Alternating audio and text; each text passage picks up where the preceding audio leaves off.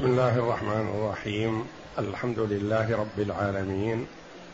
والصلاة والسلام على نبينا محمد وعلى آله وصحبه أجمعين. وبعد بسم الله.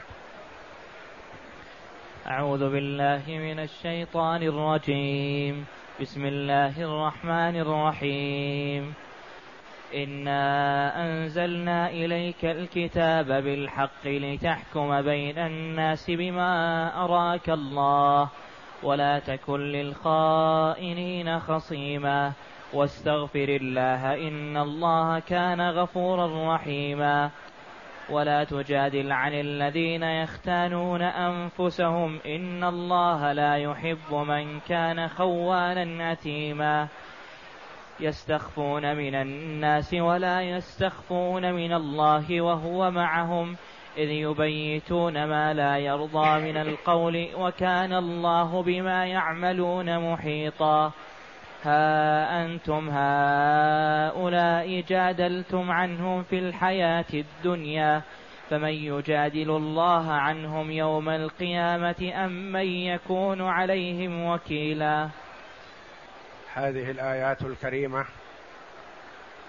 من سورة النساء جاءت بعد قوله جل وعلا ولا تهنوا في ابتغاء القوم إن تكونوا تألمون فإنهم يألمون كما تألمون وترجون من الله ما لا يرجون وكان الله عليما حكيما. إنا أنزلنا إليك الكتاب بالحق لتحكم بين الناس بما أراك الله.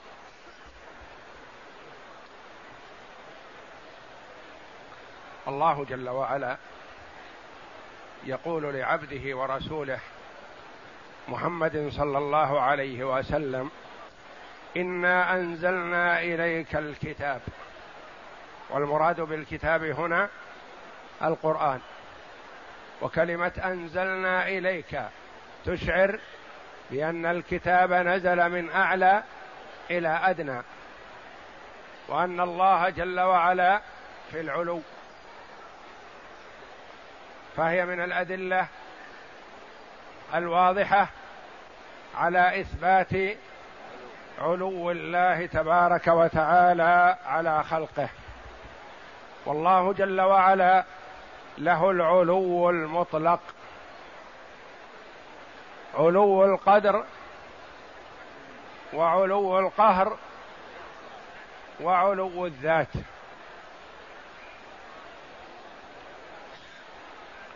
علو القدر معظم في القلوب جل وعلا. علو القهر قاهر لخلقه سبحانه.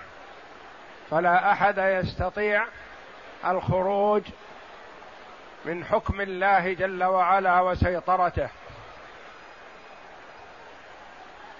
علو الذات فهو جل وعلا مستو على عرشه والعرش هو سقف المخلوقات. فهو بائن من خلقه جل وعلا. فجمع جل وعلا أوصاف العلو المطلق يعني من جميع الوجوه. لأن من العباد من يكون له علو القدر لكن ليس له قهر ولا علو ذات. ومن العباد من له علو قهر لكن ليس له علو قدر ولا علو ذات. ومن العباد من له علو ذات لكن ليس له علو قدر ولا علو قهر. وأنواع العلو مجتمعة بأكمل ما يكون لله تبارك وتعالى.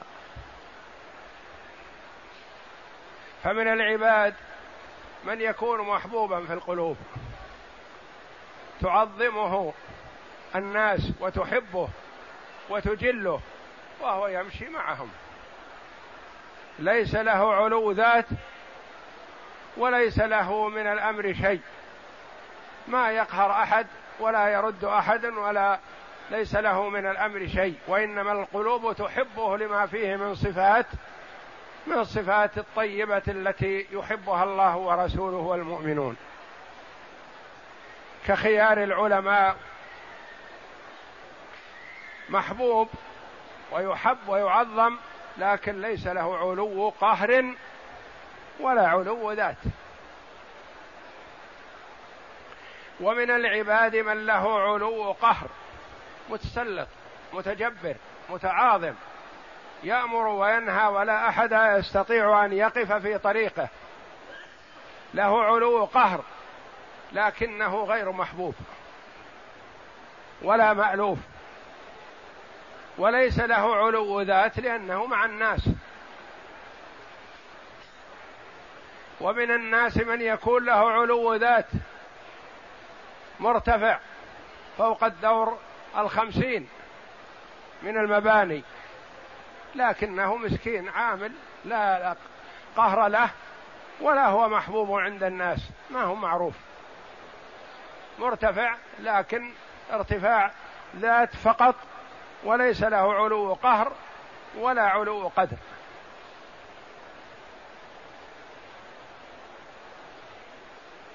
فعلو القدر وعلو القهر وعلو الذات متفاوتات بالنسبة للخلق.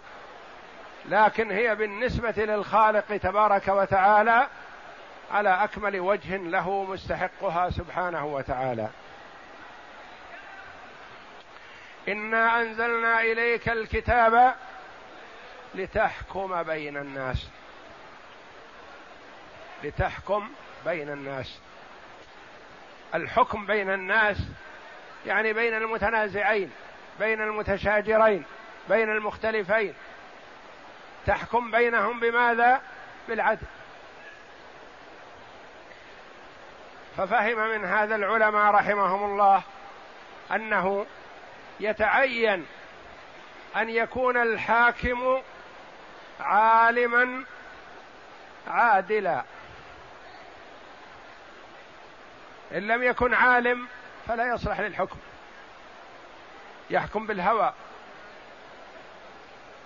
إن لم يكن عادل فلا يصلح للحكم لأن الناس يجأرون ويذهبون إلى الحاكم ليعدل بينهم يعطي كل ذي حق حقه. إنا أنزلنا إليك الكتاب بالحق لتحكم بين الناس بما أراك الله وهذه من الأدلة على أنه لا بد من العلم في الحكم. بما أراك الله لا بهواك وما تميل إليه ولكن بما أراك الله جل وعلا في كتابه الذي أنزله إليك. وهكذا من كان من الحكام من بعد النبي صلى الله عليه وسلم مطلوب فيه هذا. بما أراك الله ولا تكن للخائنين خصيما. ولا تكن للخائنين خصيما. هذه فيها فوائد عظيمة. وكل القرآن فوائد. ولا تكن للخائنين خصيما. يعني لا تخاصم عن خائن. وهذه فيها موعظة. وزجر للمحامين. ومن يتوكل عن الغير. أنه يتعين أن يكون حسب ما يظهر له أن صاحبه محق.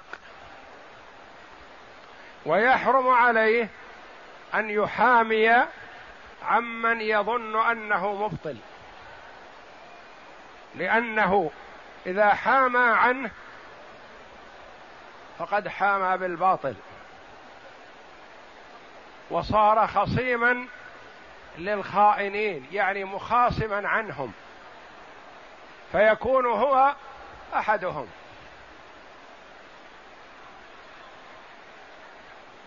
فمن يحامي لإحقاق الحق وإبطال الباطل وإعانة القاضي على إظهار الحق وبيانه فهذا مأجور. ومن يحامي لأخذ الحق لصاحبه سواء كان محقا أو باطل من أجل أن يكثر له العطاء فهذا مبطل. وصار للخائنين خصيما. وصار أحد المبطلين وأحد الخائنين.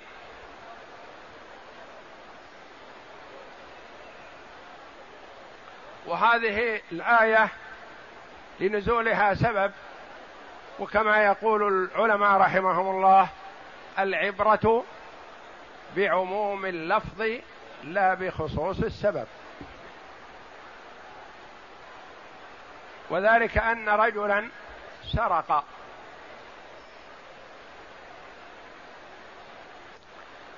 واتهم هو بالسرقة. فلما عرف أنه سينكشف أخذ المسروق ورماه في مكان آخر في بيت آخر. وجاء لصحبه الذين يثق بهم فقال لهم إن المسروق هذا كان عندي وإني رميته في بيت فلان.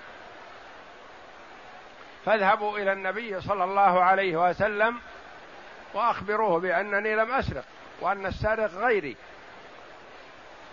وقد شاع في الناس أنني سرقت فأريد من النبي صلى الله عليه وسلم أن يعذرني ويظهر براءتي أمام الناس.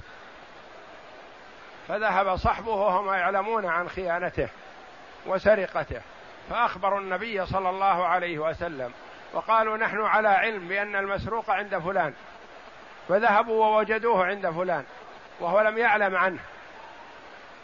فأنزل الله جل وعلا ولا فقام عليه الصلاة والسلام وأعذر لهذا الرجل ذاك الرجل الخائن. أعذر له وقال إنه لم يكن خائن وإنما الخائن غيره. والله جل وعلا مطلع لا تخفى عليه خافية. فأنزل الله جل وعلا عليه ولا تكن للخائنين خصيما لا تدافع عن الخائن. واستغفر الله وسيأتي بقية الآيات في هذا الموضوع. واستغفر الله بأن برأت خائن فاستغفر الله عما حصل منك وإن كان باجتهاد منه صلى الله عليه وسلم. وهذا فيه دلالة على أنه عليه الصلاة والسلام لا يعلم الغيب. وكما قال صلى الله عليه وسلم عن نفسه إنما أنا بشر ولعل بعضكم يكون ألحن بحجتي من بعض فأحسب أنه صادق فمن قضيت له بحق اخيه فلا يأخذه فإنما هي قطعة من نار فليأخذها أو ليدعها كما سيأتينا في حديث أم سلمة رضي الله عنها. تقول سمع النبي صلى الله عليه وسلم جلبة خصم بباب الحجرة فخرج عليهم وقال لهم هذا القول. ووعظهم صلى الله عليه وسلم فيؤخذ من هذا أنه يستحب للقاضي قبل أن يحكم أن يعظ الخصمين. فبكى الرجلان عند رسول الله صلى الله عليه وسلم دلالة على طيب الصحابة رضي الله عنهم. وحبهم للخير وبعدهم عن المنكر. فكل واحد منهم قال حقي لصاحبي ما أريد شيء. فقال النبي صلى الله عليه وسلم أما إذا قلتما ذلك فاقتسماه وتوخيا العدل وليحلل كل واحد منكم صاحبه.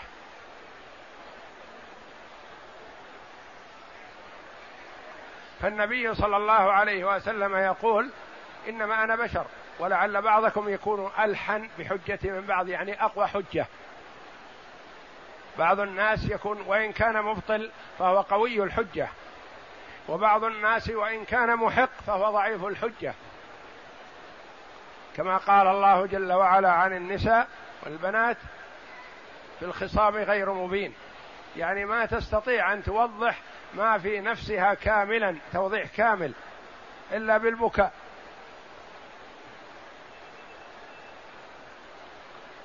فدل هذا على أن النبي صلى الله عليه وسلم لا يعلم الغيب إلا ما أطلعه الله جل وعلا عليه. واستغفر الله أن الإنسان إذا أحس أنه أخطأ بقصد أو بغير قصد لا يتمادى. بل يتراجع ويستغفر الله ويتوب إليه. والله جل وعلا يبسط يده بالليل ليتوب مسيء النهار ويبسط يده بالنهار ليتوب مسيء الليل. والخطأ متوقع من الإنسان لكن المطلوب منه بعدما يتبين له أن يرجع ويتوب إلى الله جل وعلا ويندم على ما حصل منه والله جل وعلا يتوب عليه. فإن كان الحق يتعلق بحق آدمي فلا يكفي الاستغفار والتوبة وإنما لا بد من رد الحق إلى صاحبه. ما يأخذ الإنسان أموال الغير ويقول أستغفر الله وأتوب إليه. ما يكفي هذا. الغير يريد حقه. إن أخذه في الدنيا ولا أخذه في الدار الآخرة. عند الله جل وعلا يوم لا درهم ولا دينار. وإنما هو بالحسنات والسيئات. كيف هذا؟ يؤخذ لل... لأصحاب الحقوق من حسناته. فإن فنيت حسناته ولم يقضى ما عليه أخذ من سيئاتهم فطرحت عليه فطرح في النار والعياذ بالله. وهذا هو المفلس حقا كما أخبر النبي صلى الله عليه وسلم. واستغفر الله إن الله كان غفورا رحيما. فهو غفور يغفر لعباده إذا تابوا إليه رحيما بهم لا يعجل عليهم بالعقوبة. فهو كما جاء أرحم من الوالدة بولدها. وأرحم من الولد بوالديه جل وعلا. ولهذا وصى الوالدين بالأولاد. ووصى الأولاد بالوالدين سبحانه وتعالى. إن الله كان غفورا رحيما.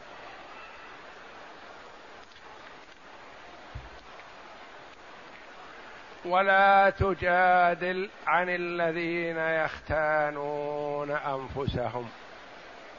بعدما قال له جل وعلا ولا تكن للخائنين خصيما قال ولا تجادل عن الذين يختانون أنفسهم. من العباد من يخون وتحصل منه الخيانة ويأتي ويقسم الأيمان المغلظة ويحضر الشهود بأنه لم يحصل منه خيانة ولا غش ولا نحو ذلك. فقد يظن فيه الخير بعد هذا. ثم قد يقوم من الأخيار من يجادل عنه ويخاصم عنه لأنه كأنه اقتنع من براءته والحق والواقع خلاف ذلك. قال ولا تجادل عن الذين يختانون أنفسهم. يعني يخونون أنفسهم. فمن ظلم أخاه المسلم فقد خان نفسه وظلم نفسه لأن عاقبة الظلم تعود عليه.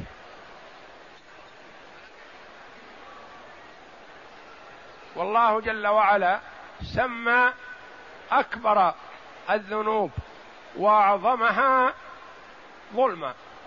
فقال تعالى عن لقمان الحكيم عليه السلام أنه قال لابنه يا بني لا تشرك بالله إن الشرك لظلم عظيم.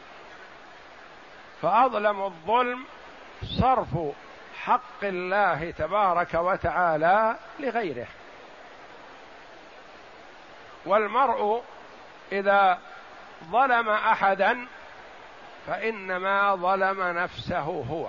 هو ظلم نفسه لأنه هو الذي سيتحمل العقاب وهو الذي عذب نفسه بهذا الظلم. ولا تجادل عن الذين يختانون أنفسهم إن الله لا يحب من كان خوانا أثيما. الله جل وعلا موصوف بالحب. يحب المتقين ويحب التوابين ويحب المتطهرين.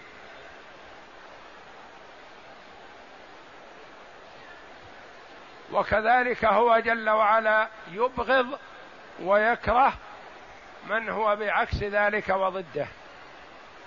فإثبات عدم الحب إثبات للبغض والكراهية. إن الله لا يحب من كان خوانا أثيما فهو لا يحب الظالمين ولا يحب المعتدين ولا يحب الكافرين. ففي هذا تحذير للعبد من أن يقع فيما لا يحب الله جل وعلا من اتصف بصفته. إن الله لا يحب من كان خوانا. وهذا كناية عن كثرة الخيانة أنها تتكرر منه. ما خان مرة مثلا واستغفر وتاب ورجع. لا كثير الخيانة والعياذ بالله. ثم بين جل وعلا حال أناس تواطؤوا. واتفقوا على أن يبرئوا خائنا وهم يعلمون خيانته. تدارسوا الأمر في الليل وأبرموه ثم أتوا إلى النبي صلى الله عليه وسلم. فقال تعالى يستخفون من الناس ولا يستخفون من الله وهو معهم. يدخلون أقاصي بيوتهم ويغلقون على أنفسهم الأبواب لا يدخل عليهم أحد من غيرهم يسمع ما يتناجون به. حياء من الناس وخوفا من الناس ولا مبالاة عندهم باطلاع الله جل وعلا عليهم. يستخفون من الناس ولا يستخفون من الله. ما حد يستطيع أن يستخفي من الله مهما كان وأينما كان. لأن الله جل وعلا يقول ما يكون من ثلاثة إلا ورابعهم ولا خمسة إلا هو سادسهم ولا أدنى من ذلك ولا أكثر إلا هو معهم أينما كانوا. ثم ينبئهم بما عملوا جل وعلا. ولا يستخفون من الله وهو معهم إذ يبيتون ما لا يرضى من القول. التبييت إبرام الأمر والتشاور فيه في البيتوتة ليلا وهذا هو الغالب. أن من يريد مع صحبه أن يتواطؤوا على أمر سري لا يحب أن يحبون أن يطلع عليه يتواعدون ليلا. حتى يختفوا عن الناس ولا يظهر أمرهم. يظنون أنهم بهذا يخفون. والله جل وعلا مطلع عليهم ومعهم. يستخفون من الناس ولا يستخفون من الله وهو معهم. فهو جل وعلا معهم بعلمه واطلاعه. ومعية الله جل وعلا لخلقه أنواع. معية عامة. ومعية خاصة ومعية أخص من الخاصة. المعية العامة مع الناس كلهم جل وعلا معهم بعلمه واطلاعه وإحاطته. مع المؤمنين جل وعلا بتوفيقه وتسديده إياهم وتبصيرهم بأمور دينهم ومع الرسل والأنبياء صلوات الله وسلامه عليهم أجمعين معية أخص من الخاصة كما قال الله جل وعلا لموسى وهارون عليهما السلام إنني معكما أسمع وأرى. لا تخافا من فرعون أنا معكم. أسمع وأرى. يعني إن كان ما يحصل شيء بالرؤية بالعين فأنا أراه. وإن كان الذي يحصل شيء بالسمع فأنا أسمعه. ما يخفى علي. لا تخافا من بطش فرعون ولا من جبروته ولا من ظلمه. وقول النبي صلى الله عليه وسلم لأبي بكر رضي الله عنهم عنه وهما في الغار لا تحزن إن الله معنا. ويقول جل وعلا إن الله مع الذين اتقوا والذين هم محسنون. فكل المتقين وكل المحسنين الله جل وعلا معهم. فمعيته جل وعلا مع الخلق عموما غير معيته مع المتقين غير معيته مع الأنبياء والمرسلين. وهو معهم إذ يبيتون ما لا يرضى من القول. وهذه معية الجميع بالعلم والاطلاع لا معية مكانية فهو جل وعلا مستو على عرشه فوق سماواته. بين السماء الدنيا والأرض مسيرة خمسمائة عام. وبين السماء الدنيا والثانية مسيرة خمسمائة عام. وكثف كل سماء مثل ما بين السماء والأرض. سماكة السماء الواحدة مثل ما بين السماء والأرض. وهكذا إلى السماء السابعة وفوق السماء السابعة بحر ما بين أسفله وأعلاه كما بين السماء والأرض. وفوق هذا الكرسي وفوق الكرسي العرش. ونسبة السماوات السبع للكرسي كسبعة دراهم ألقيت في ترس يعني في صحن. كثافة هذه السماوات العظام نسبتها للكرسي كسبعة دراهم وزرعت في صحن. ترج فيه.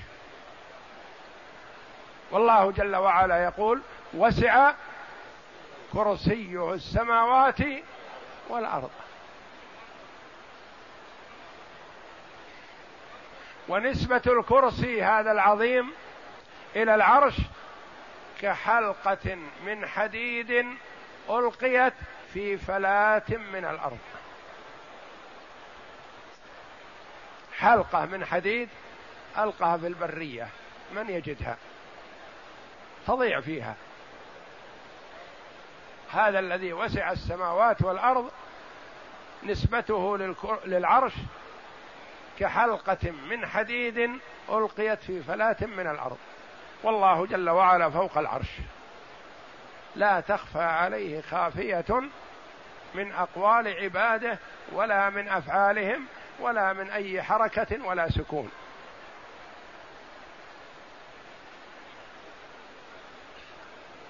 يرى ويسمع جل وعلا دبيب النملة السوداء على الصخرة الصماء في ظلمة الليل. وهو القائل جل وعلا قد سمع الله قول التي تجادلك في زوجها وتشتكي إلى الله والله يسمع تحاوركما. تقول عائشة رضي الله عنها أنا معهم في الحجرة ويخفى علي بعض كلام خولة. ما تدري ماذا تقول وهي جالسة بجوارهم. لأن خولة تستحي من النبي صلى الله عليه وسلم وتخفض الصوت ومتأدبة في آداب الصحابيات يخفضن أصواتهن عند النبي صلى الله عليه وسلم. والله جل وعلا يقول ولا تجهروا له بالقول كجهر بعضكم لبعض. إن الذين يغضون أصواتهم عند رسول الله أولئك الذين امتحن الله قلوبهم للتقوى. تقول عائشة يخفى علي بعض كلامها وهي تشتكي الحال على النبي صلى الله عليه وسلم لما غضب زوجها وظاهر منها وجعلها كظهر أمه. وتقول ماذا أصنع يا رسول الله؟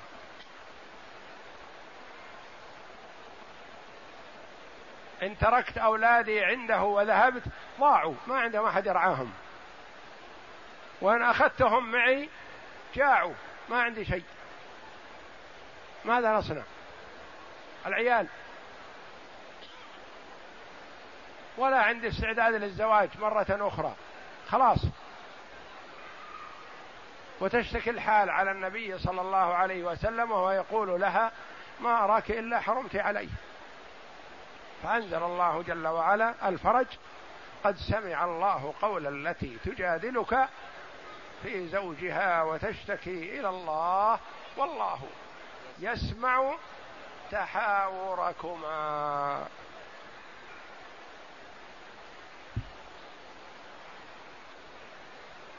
إذ يبيتون ما لا يرضى من القول وكان الله بما يعملون محيطا. أحاط بكل تصرفاتهم.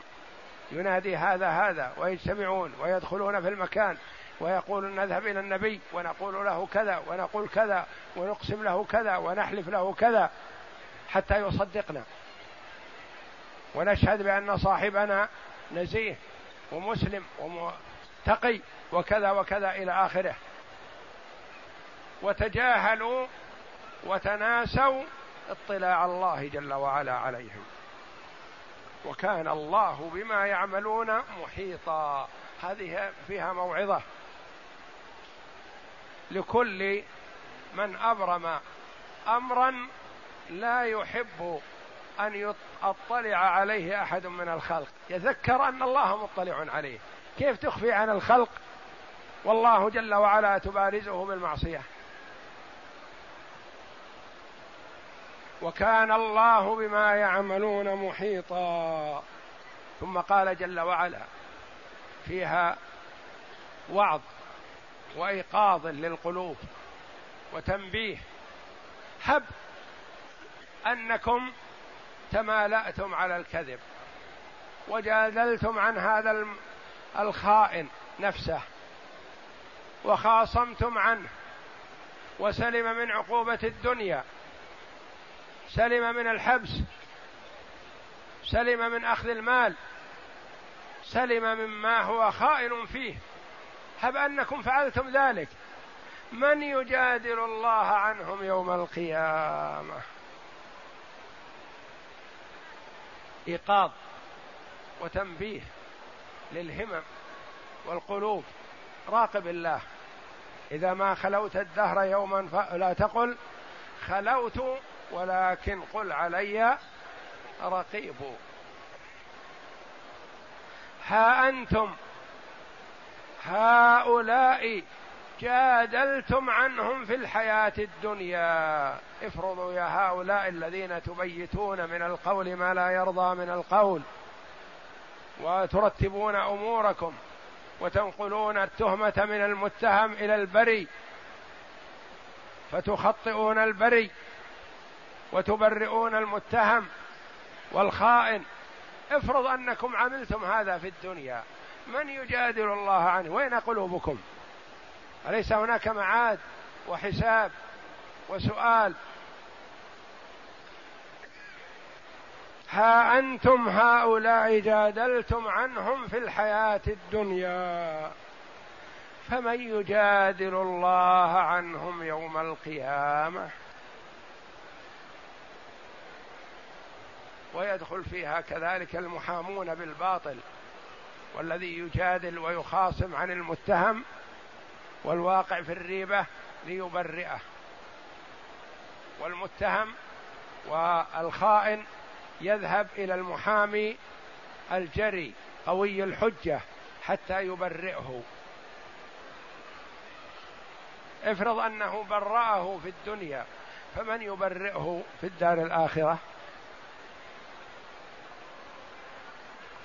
فمن يجادل الله عنهم يوم القيامة؟ ما أحد. لا ولي ولا حميم ينفع. الأعضاء نفسها تشهد. يوم يقول الظالم يا ربي إنك وعدتني بالعدل ولا تظلم. فيا ربي لا أرضى شاهدا إلا من نفسي. ما أرضى الخلق كلهم شهود علي. فيقول الله جل وعلا لا كذلك. ثم يقول جل وعلا يوم نختم على أفواههم وتكلمنا أيديهم وتشهد أرجلهم بما كانوا يكسبون. يختم الله جل وعلا على الفم ويقول الجوارح انطقي فتقول اليد فعلت وفعلت. وتقول الرجل مشيت في كذا. ويقول الفرج فعلت. ويقول السمع استمعت. وهكذا. ثم يسكتهن الله جل وعلا ويفتح على لسانه. فيقول مخاصما لهن سحقا لكن وبعدا إنما كنت أجادل عنكن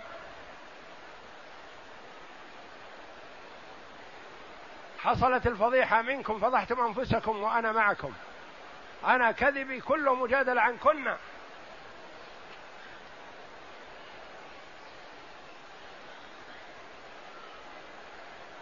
فيقولن أنطقنا الله الذي أنطق كل شيء. ما ما يستطعنا الجوارح يخفين. الفرج فعل وفعل واليد فعلت والجوارح خانت وظلمت فالله جل وعلا أعطى هذه الجوارح لعبده ليستعين بها على طاعة الله وليستخدمها في مرضاة الله فيما يحب الله فهي عارية بيده وعنده. إذا استعمله شهدنا له بالخير إذا استعملهن بطاعة الله. يقول عليه الصلاة والسلام للنساء وعقدن بالأنامل التسبيح والتكبير والتحميد. فإنهن مستنطقات. تنطق الأنامل والأصابع والأيدي والأرجل بما عمل عليها من خير أو شر.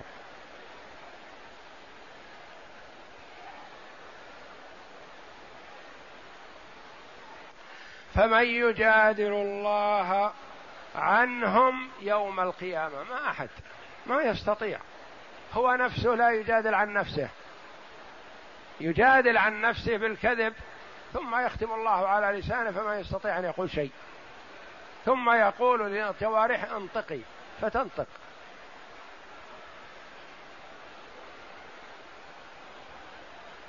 فمن يجادل الله عنهم يوم القيامة أم من يكون عليهم وكيلا.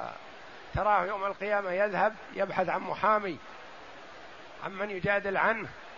عن من يخاصم عنه؟ لا أحد. الحكم لله جل وعلا وحده.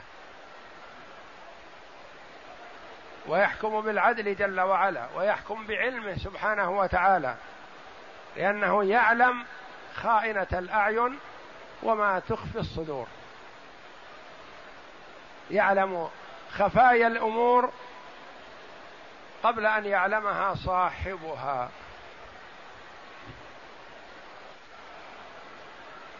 ها أنتم هؤلاء جادلتم عنهم في الحياة الدنيا فمن يجادل الله عنهم يوم القيامة أم من يكون عليهم وكيلا من الذي يستطيع أن يكون وكيل عنهم يوم القيامة في المخاصمة؟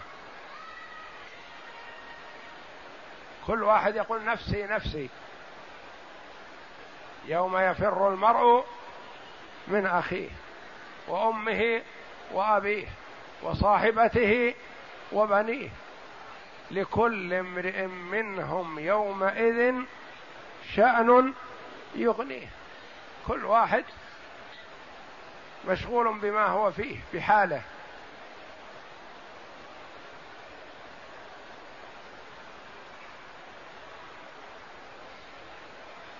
في هذه الآيات العظيمة زجر وتحذير للعباد عن الظلم سواء كان لمصلحته هو أو لمصلحة غيره.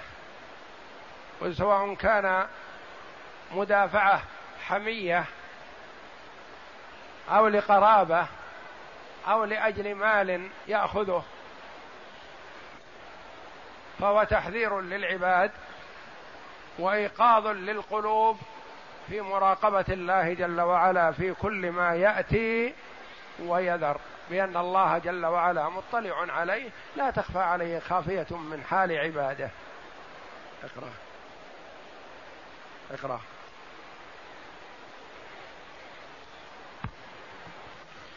يقول تعالى مخاطبا لرسوله محمد صلى الله عليه وسلم إنا أنزلنا إليك الكتاب بالحق أي هو حق من الله وهو يتضمن الحق فيه خبره وطلبه وقوله تعالى لتحكم بين الناس بما أراك الله. فالقران كله حق وصدق وعدل. نعم. وقوله تعالى لتحكم بين الناس بما أراك الله. احتج به من ذهب من علماء الأصول إلى أنه كان له إلى أنه كان صلى الله عليه وسلم له أن يحكم بالاجتهاد بهذه الآية وبما ثبت في الصحيحين عن أم سلمة رضي الله عنها أن رسول الله صلى الله عليه وسلم قال أن رسول الله صلى الله عليه وسلم سمع جلبة خصم بباب بباب حجرته فخرج يعني أصوات أناس جايين يتخاصمون عند النبي صلى الله عليه وسلم. فظهرت أصواتهم فسمعها وهو داخل حجرته عليه الصلاة والسلام. نعم. سمع جلبة خصم بباب حجرته فخرج إليهم فقال ألا إنما أنا بشر وإنما أقضي بنحو مما أسمع ولعل أحدكم يكون أن يكون ألحن بحجته من بعض فأقضي له فمن قضيت له بحق مسلم فإنما هي قطعة من النار فليحملها أو ليذرها. وقال الإمام أحمد عن أم سلمة قالت جاء رجلان من الأنصار يختصمان إلى رسول الله صلى الله عليه وسلم في مواريث بينهما. فالتخاصم إلى الحاكم لإظهار الحق وبيانه لا شيء فيه. ولا يذم أن الإنسان يطالب بحقه والآخر يطالب بحقه لكن ما يريد حق غيره. ولا يسعى بالكذب والتزوير والشهادات ليأخذ حق غيره. وكان سلفنا الصالح قبل زمن يكون بين الجارين وبين الأخوين الخصومة.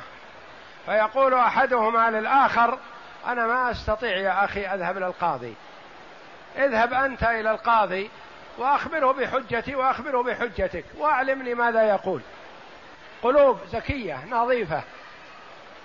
يرسل خصمه ليخاصم عنه. واثق فيه.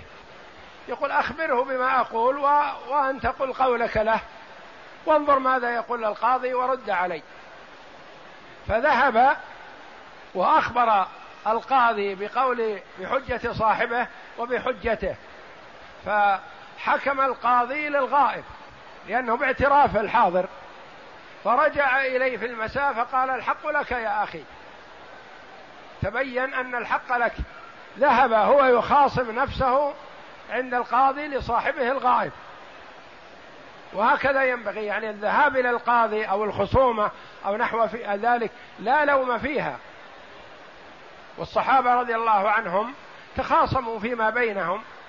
منهم من تخاصم عند النبي صلى الله عليه وسلم ومنهم من هو له الولاية ويخاصم فرد من أفراد الأمة عند من يرضونه من الصحابة رضي الله عنهم.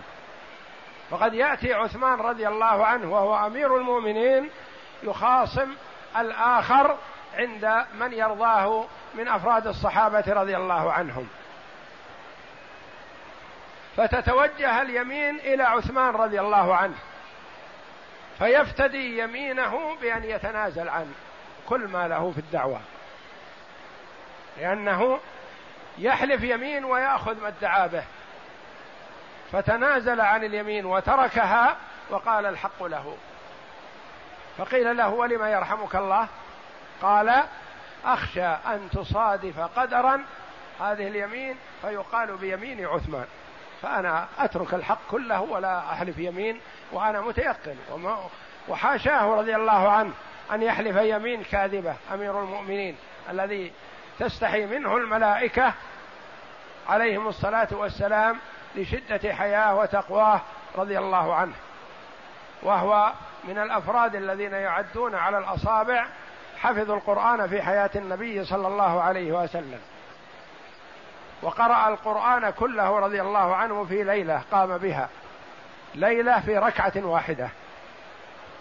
في الحجر. دخل بعد صلاة العشاء وبدأ يقرأ. يقول الراوي فما رأيته يسجد إلا بسجدات التلاوة. ركعة واحدة أوتر بها القرآن كله.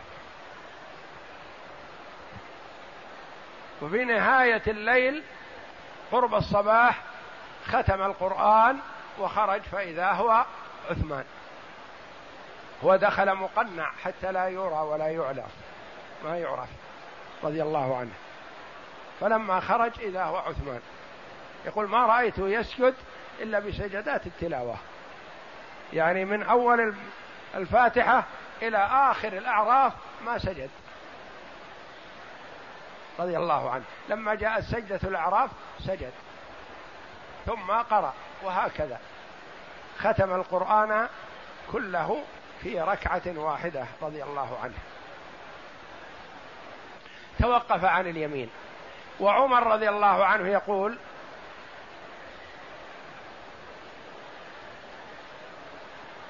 لا تمنعكم اليمين من حقوقكم.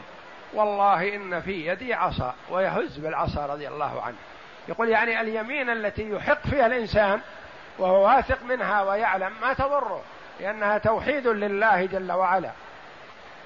لكن اليمين الكاذبة اليمين الغموس هي التي تغمس صاحبها في الإثم. لا تمنعكم اليمين من حقوقكم. والله إن في يدي عصا. نعم.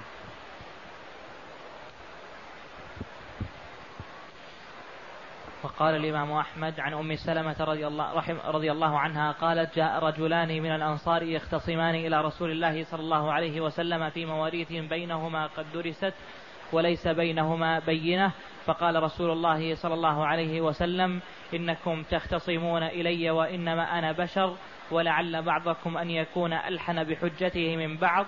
وإنما أقضي بينكم على نحو مما أسمع فمن قضيت له من حق أخيه شيئا فلا يأخذه إنما أنا إنما أقطع له قطعة من النار. يأتي بها انتظاما يأتي بها انتظاما في عنقه يوم القيامة. يعني منظومة في عنقه قطعة من النار هذه التي أخذها بغير حق والعياذ بالله. نعم. فبكى الرجلان وقال كل فبكى الرجلان رضي الله عنهم الصحابة. لما سمعوا موعظة النبي صلى الله عليه وسلم بكوا وخشي كل واحد منهم أن يكون هو ذاك الرجل الذي يأخذ غير حقه. نعم. فبكى الرجلان وقال كل منهما حقي لأخي.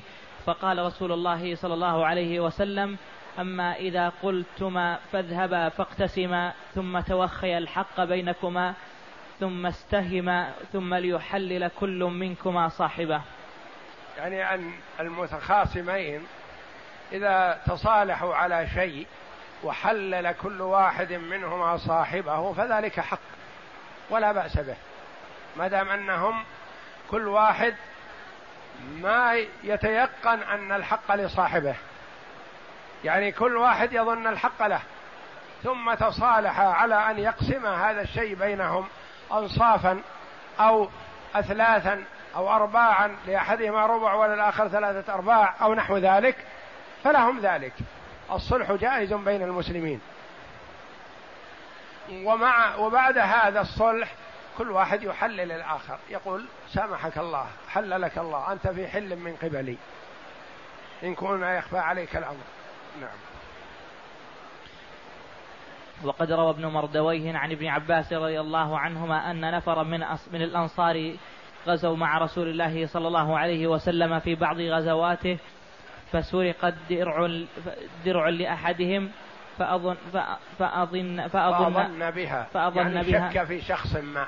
فأظن بها رجل من الأنصار فأتى صاحب الدرع رسول الله صلى الله عليه وسلم فقال إن طعمة بن أبيرق سرق, سرق درعي. فلما رأى السارق ذلك عمد إلي إليها فألقاها في بيت رجل بريء وقال لنفر من قوم وقال لنفر من عشيرته إني غيبت الدرع وألقيتها في بيت فلان. يعني وت... أخبرهم بالحقيقة أنه أخذه ولكنه رماه في بيت فلان. فاذهبوا إلى الرسول وبرئوني وقولوا إن علمنا أن الدرع في بيت فلان المرمي فيه ولا يعلم. وستوجد عنده فانطلقوا إلى نبي الله صلى الله عليه وسلم ليلا فقالوا يا نبي الله إن صاحبنا بريء وإن صاحب الدرع فلان وقد أحطنا بذلك علما فاعذر صاحبنا على رؤوس الناس وجادل عنه. فإنه لم يعصمه الله فإن لم يعصمه فإن لم يعصمه الله بك يهلك. فقام رسول الله صلى الله عليه وسلم فبرأه وعذره على رؤوس الناس فأنزل الله قوله تعالى إنا أنزلنا إليك الكتاب بالحق لتحكم بين الناس بما أراك الله ولا تكن للخائنين خصيما. ثم قال تعالى للذين أتوا رسول الله صلى الله عليه وسلم مستخفين بالكذب يستخفون من الناس ولا يستخفون من الله. يعني الذين أتوا رسول الله صلى الله عليه وسلم مستخفين يجادلون عن الخائنين. ثم قال عز وجل ومن يعمل سوءا أو يظلم نفسه الآية. يفتح جل وعلا باب التوبة حتى لو أذنب الإنسان وأساء وظلم وجار وأخذ حق غيره فعليه أن يرجع. ومن يعمل سوءا أو يظلم نفسه ثم يستغفر الله يجد الله غفورا رحيما بشرط أن يرد الحق إلى صاحبه إذا كان فيه حق للغير. وأما إذا كانت المعصية بينه وبين الله جل وعلا فيتوب إلى الله جل وعلا ولا يفضح نفسه ويستتر بستر الله جل وعلا. والله يتوب على من تاب. نعم. ثم قال تعالى ومن يكسب إثما أو خطيئة ثم يرمي به بريئا فقد احتمل بهتانا بهتانا وإثما مبينا. هذا في الآيات التي ستأتي إن شاء الله بعد هذا. نعم. يعني السارق والذين جادلوا عن السارق. وقد روى هذه القصة الترمذي وابن جرير عن قتادة بن النعمان رضي الله عنه قال كان أهل بيت منا يقال لهم بنو أبيرق وكان بشير رجلا منافقا يقول الشعر ويهجو به أصحاب رسول الله صلى الله عليه وسلم ثم ينحله لبعض العرب ثم يقول قال فلان كذا وكذا. يعني هذا البيت فيه نفاق. نعم. وبغض للصحابة رضي الله عنهم. نعم. وقال وقال فلان كذا وكذا فإذا سمع أصحاب رسول الله صلى الله عليه وسلم ذلك الشعر قالوا والله ما يقول هذا الشعر إلا هذا الرجل الخبيث أو كما قال الرجل وقالوا أو وقالوا ابن الأبيرق قالها قالوا وكانوا أهل وكانوا أهل البيت حاجة وفاقة في الجاهلية والإسلام وكان يعني هم فقراء في الجاهلية والإسلام ما عينوا خير والعياذ بالله لا في الدنيا ولا في الدين. نعم. وكان طعامهم بالمدينة التمر والشعير وكان الرجل له يسار فقد فقدمت ضافة من الشام من الدرمك ابتاع رجل منها فخص بها نفسه وأما العيال فإنما طعامهم التمر والشعير فقدمت ضافة من الشام فابتاع عمي رفاعة بن زيد. يقول قتادة رحمه الله النعمان رحمه الله أن عمي كان عنده شيء من اليسار والعادة أنها إذا جاءت الضعينة وجاءت البضاعة من الشام من كان عنده سعة يشتري شيء من بضاعتهم ويحفظها في مكان بعيد عن أهله لتكون خاصة به. وإن عمي اشترى من الدقيق الذي جاء من الشام ووضعه في مشربة في مكان في غرفة بعيدة شيئا ما ليحفظه. وأهله يأكلون التمر والشعير. فجاء هؤلاء السراق ونقبوا الحجرة التي فيها الطعام وأخذوه. ثم تساءلوا وتحسسوا فوجدوا أنهم متهمون به هؤلاء البيت. فذهب وأخبر النبي صلى الله عليه وسلم فلما علموا أنهم اكتشفوا طلبوا ممن يزكيهم أن يذهب إلى النبي صلى الله عليه وسلم يمدحهم ويثني عليهم إلى آخر ما جاء. نعم. فجعله في مشربة له وفي المشربة سلاح ودرع وسيف فعودي عليه من تحت البيت فنقبت المشربة وأخذ الطعام والسلاح. فلما أصبح أتاني عمي رفاعة فقال يا ابن أخي إنه قد عدي علينا في ليلتنا هذه فنقبت مشربتنا فذهب فذهب بطعامنا وسلاحنا فلما قال فتحسسنا في الدار وسألنا فقيل لنا قد رأينا بني أبيرق استوقدوا في هذه الليلة ولا يعني يطبخون لأنهم فقراء ويطبخون لما سرقوا الطعام بادروا بطبخه. رأينا بني أبيرق استوقدوا في هذه الليلة ولا نرى فيما نرى إلا على بعض طعامكم. قال وكانوا وكان بنو أبيرق قالوا ونحن نسأل في الدار والله ما نرى صاحبكم إلا لبيد بن سهل رجلا منا له صلاح وإسلام فلما سمع لبيد اخترط سيفه وقال أنا أسرق والله لا يخالطنكم هذا السيف أو لا تبينن هذه السرقة لا تبينن. لأنه متهم وإنسانا بريء. فبرأ نفسه واخترط سيفه وقال ثبتوا إلا هذا السيف بيني وبينكم. أو لتبينن هذه السرقة. قالوا إليك عنا أيها الرجل فما أنت بصاحبها. فسألنا في الدار حتى لم نشك أنهم أصحابها. فقال لي عمي يا ابن أخي لو أتيت رسول الله صلى الله عليه وسلم فذكرت ذلك له. قال قتادة فأتيت, فأتيت رسول الله صلى الله عليه وسلم فقلت إن أهل بيت منا أهل جفاء عمدوا إلى عم رفاعة بن زيد. فنقبوا مشربة له وأخذوا سلاحه وطعامه فليردوا علينا سلاحنا أما الطعام فلا حاجة لنا فيه. فقال النبي سامحهم في الطعام لكن نريد السلاح الذي سرقوه. نعم. فقال النبي صلى الله عليه وسلم سامر في ذلك. فلما سمع بذلك بنو أبيرق أتوا رجلا منهم يقال له أسيد بن عروة فكلموه في ذلك فاجتمع في ذلك ناس من أهل الدار فقالوا يا رسول الله إن قتادة بن النعمان وعمه عمدوا إلى أهل بيت منا أهل إسلام وصلاح يرمونهم بالسرقة من غير بينة ولا ثبت. قال قتادة فأتيت النبي صلى الله عليه وسلم فكلمته فقال عمدت إلى أهل بيت ذكر عمدت, عمدت يا قتادة يعني. اتهمت أناسا أبرياء. عمدت إلى بيت إلى أهل بيت ذكر منهم إسلام وصلاح ترميهم بالسرقة على غير ثبت ولا بينة. قال فرجعت ولو وددت أني خرجت من بعض مالي ولم أكلم رسول الله صلى الله عليه وسلم في ذلك. فأتاني عمي رفاعة فقال يا ابن أخي ما صنعت؟ فأخبرته بما قال لي رسول الله صلى الله عليه وسلم فقال الله المستعان. يعني توجه إلى الله جل وعلا. هم متهمون. قال الله المستعان. فأعانه الله جل وعلا وكشف الأمر. نعم.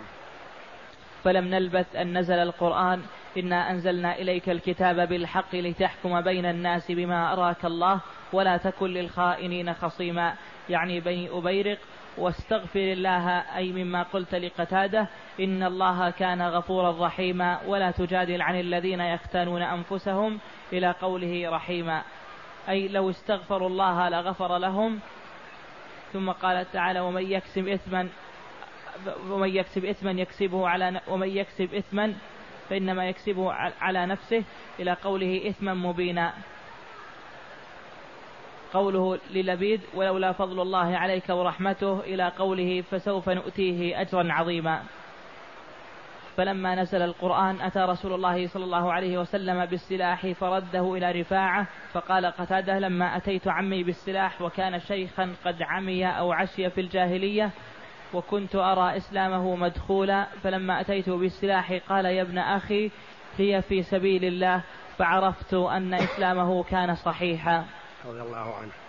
فلما نزل القرآن لحق بشير لحق بشير بالمشركين فنزل على سلافة بنت سعد بن سمية فأنزل الله قوله تعالى ومن يشاقق ومن يشاقق الرسول من بعد ما تبين له الهدى ويتبع غير سبيل المؤمنين نوله ما تولى ونصله جهنم وساءت مصيرا. إن الله لا يغفر أن يشرك به ويغفر ما دون ذلك لمن يشاء ومن يشرك بالله فقد ضل ضلالا بعيدا. فلما نزل على سلافة بنت سعد هجاها حسان بن ثابت بأبيات من شعر فأخذت رحله فوضعته على رأسها ثم خرجت فرمته في الأبطح ثم قالت أهديت, أهديت لي شعر حسان ما كنت تأتيني بخير. وقوله تعالى يستخفون من الناس ولا يستخفون من الله هذا إنكار على المنافقين في كونهم يستخفون بقبائحهم من الناس لئلا ينكروا عليهم ويجاهرون بها الله مع أنه مطلع على سرائرهم وعالم بما في ضمائرهم ولهذا قال تعالى وهو معهم إذ يبيتون ما لا يرضى من القول وكان الله بما يعملون بما يعملون محيطا تهديدا لهم ووعيد ثم قال تعالى ها أنتم هؤلاء جادلتم عنهم في الحياة الدنيا أي هب أن هؤلاء انتصروا في الدنيا بما أبدوه أو بما أبدي لهم عند الحكام الذين يحكمون بالظاهر وهم متعبدون بذلك فماذا يكون صنيعهم يوم القيامة بين يدي, بين يدي الله تعالى الذي يعلم السر وأخفى؟ ومن ذا الذي يتوكل لهم يومئذ يوم القيامة في ترويج دعواهم أي لا أحد يومئذ يكون لهم وكيلا.